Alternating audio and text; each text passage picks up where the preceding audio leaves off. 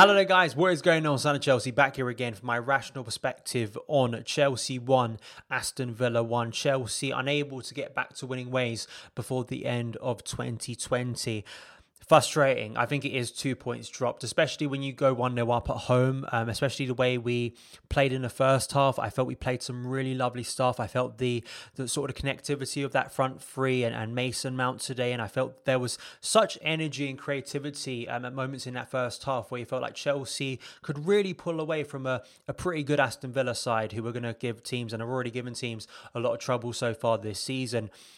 I think it's hard to get away from the moment that, you know, makes it a draw. You know, the El Ghazi equaliser. He's in great goal scoring form. Um, the moment Christensen goes down. I think on one hand, I'm annoyed at the official because I felt we had a terrible performance tonight. I don't usually speak about officials because I think it's a little bit sort of sour grapes and you can sort of get away from, you know, the controllable elements, you know, your own performance, tactics, formation.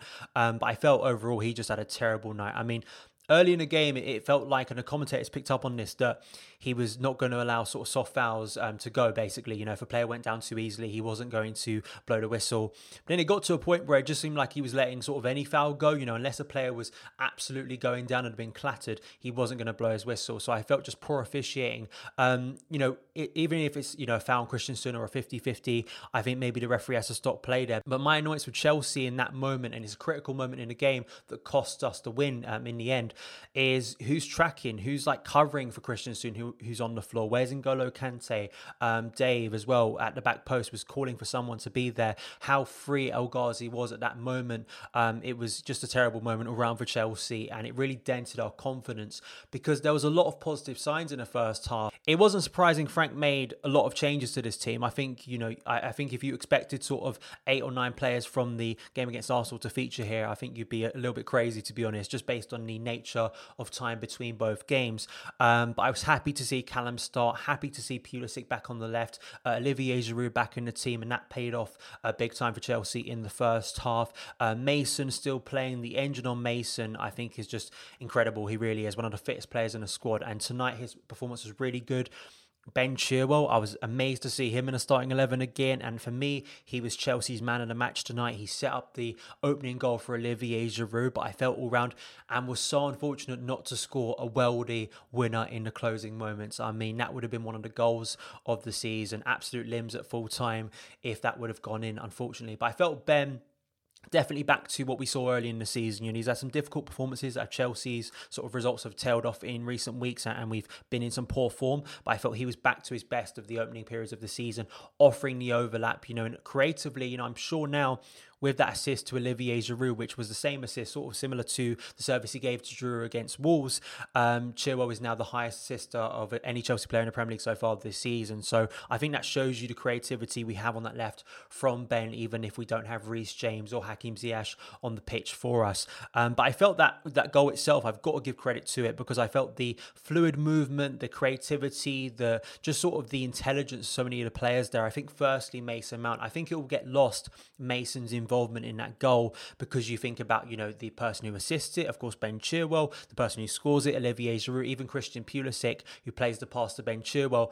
But Mason just adding that urgency, a really quick ball into Olivier Giroud. And it was such a smart pass by uh, Mount. It's what he has in his game, that switches of play, those quick moments um, and tactical intelligence that he has within this team that I think makes him such a key player for Frank Lampard. I felt Pulisic as well, involvement in the goal was good. Olivier Giroud, um, just to give you a stat here, Olivier Giroud with that headed goal. Um, since his Premier League debut in August 2012, Olivier Giroud has scored more headed goals than any other player in the competition with 32. And I thought it was going to spark, you know, a real good night for Chelsea, really. I felt that Olivier Giroud would probably get more space. Bertrand Traore was not running with uh, Ben Chilwell a lot of the times. That changed later on in the game, but Ben was getting so much space on that left, and you felt like this was going to be a brilliant night, not only for him, but for Olivier Giroud in front of goal as well. I also felt the rotations in movement between Pulisic and Mount early on in the game was really impressive. You know, Pulisic had a few chances, but I like the fact that sometimes Mason would go into that sort of left uh, position and Pulisic would drop back a little bit going into a central area. I think it gave Aston Villa a lot of problems early on.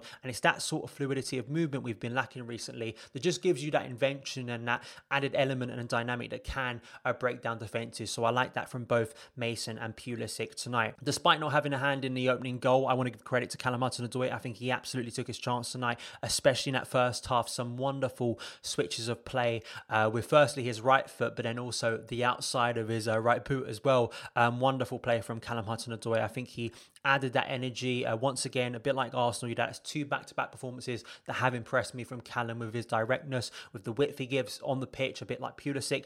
That's something as well we've lacked uh, recently as well. So I think Pulisic and Hudson-Odoi, especially for the next game moving forward, I think should be the main two wide players for Chelsea. Let me know if you agree with that because even though Pulisic was a bit frustrated in front of goal, I just think they add a little bit more, and we've been lacking in those areas recently, especially as Ziyech is getting his way back to fitness. And Aston Villa are some really decent players. You know, I look towards Jack Grealish, who I think we kept quiet tonight. I look towards, of course, El Ghazi, who scored, uh, Ollie Watkins, who despite not scoring recently, I think still offers something up top for them. And uh, John McGinn, I felt was a really good player for Villa tonight, especially in midfield. I think he really helped Villa to keep in the game. Basically, I felt in the midfield we were starting to overrun them a bit, but I think you know he could have scored the winner himself. You know, an amazing strike um, that luckily for Chelsea hit the bar and went out. Uh, Mendy couldn't have done anything about that if it went in because it was such a good strike.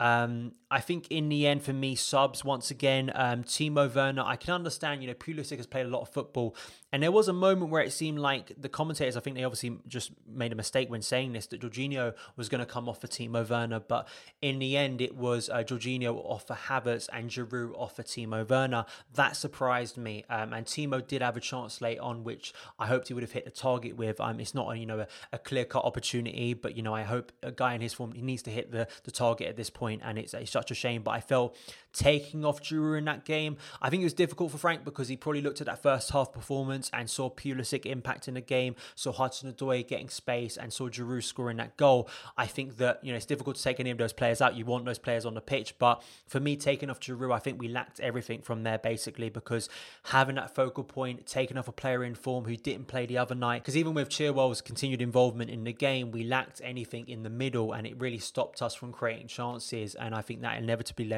to the game ending in a 1 1 draw. Of course, Ben Chilwell late on could have scored the winner. Um, I'm not entirely sure about the Man City game. Uh, of course, their game against uh, Everton has been called off tonight. Um, I don't know if that's going to impact our game on the third, I believe.